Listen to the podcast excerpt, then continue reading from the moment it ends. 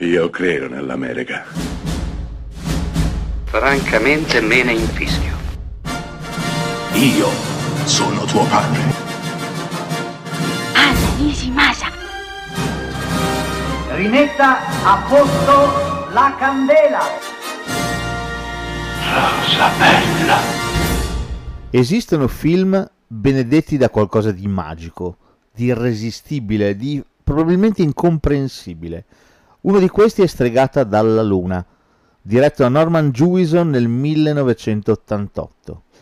La classica storia semplice, piccola piccola piccola, una storia ambientata a New York, a Little Italy, in una famiglia di italo-americani, una storia trita e ritrita, già vista, sentita e risentita.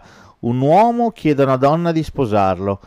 La donna, che è vedova, acconsente di buon grado, ma ai lei, una volta conosciuto il fratello del promesso sposo, si innamorerà perdutamente proprio del fratello.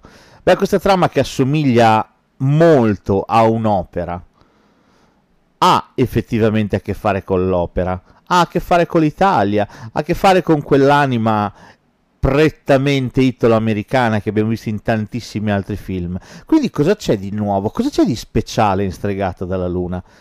È niente e tutto.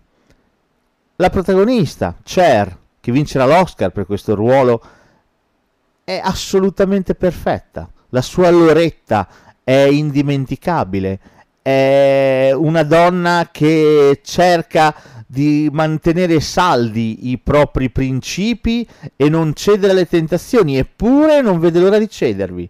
Nicolas Cage, il fratello del suo promesso sposo, è fantastico, è perfetto. Adesso siamo abituati a conoscere Nicolas Cage come una figura abbastanza imbarazzante che cerca di di fare film di tutti i tipi pur di pagare il mutuo, di pagare le bollette, ma all'epoca Nicolas Cage era uno degli attori più in vista del suo tempo, uno degli attori più interessanti del cinema.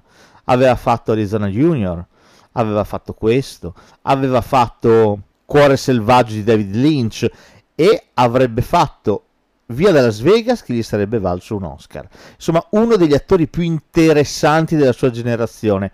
Eppure adesso è maltrattatissimo. Non solo, il film è pieno zeppo di comprimari adorabili.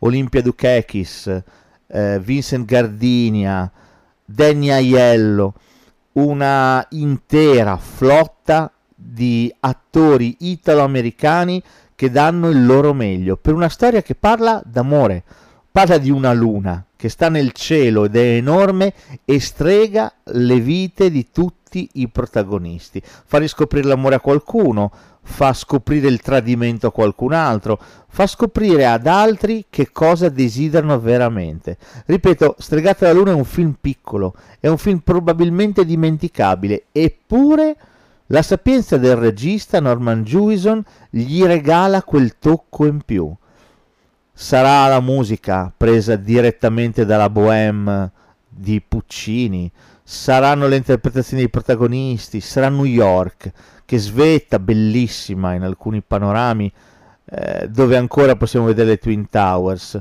Chissà, sarà tutta l'atmosfera del film che è magica, che è stregata, come dice il titolo, e che se vi lascerete convincere a guardare questo film, stregherà anche voi.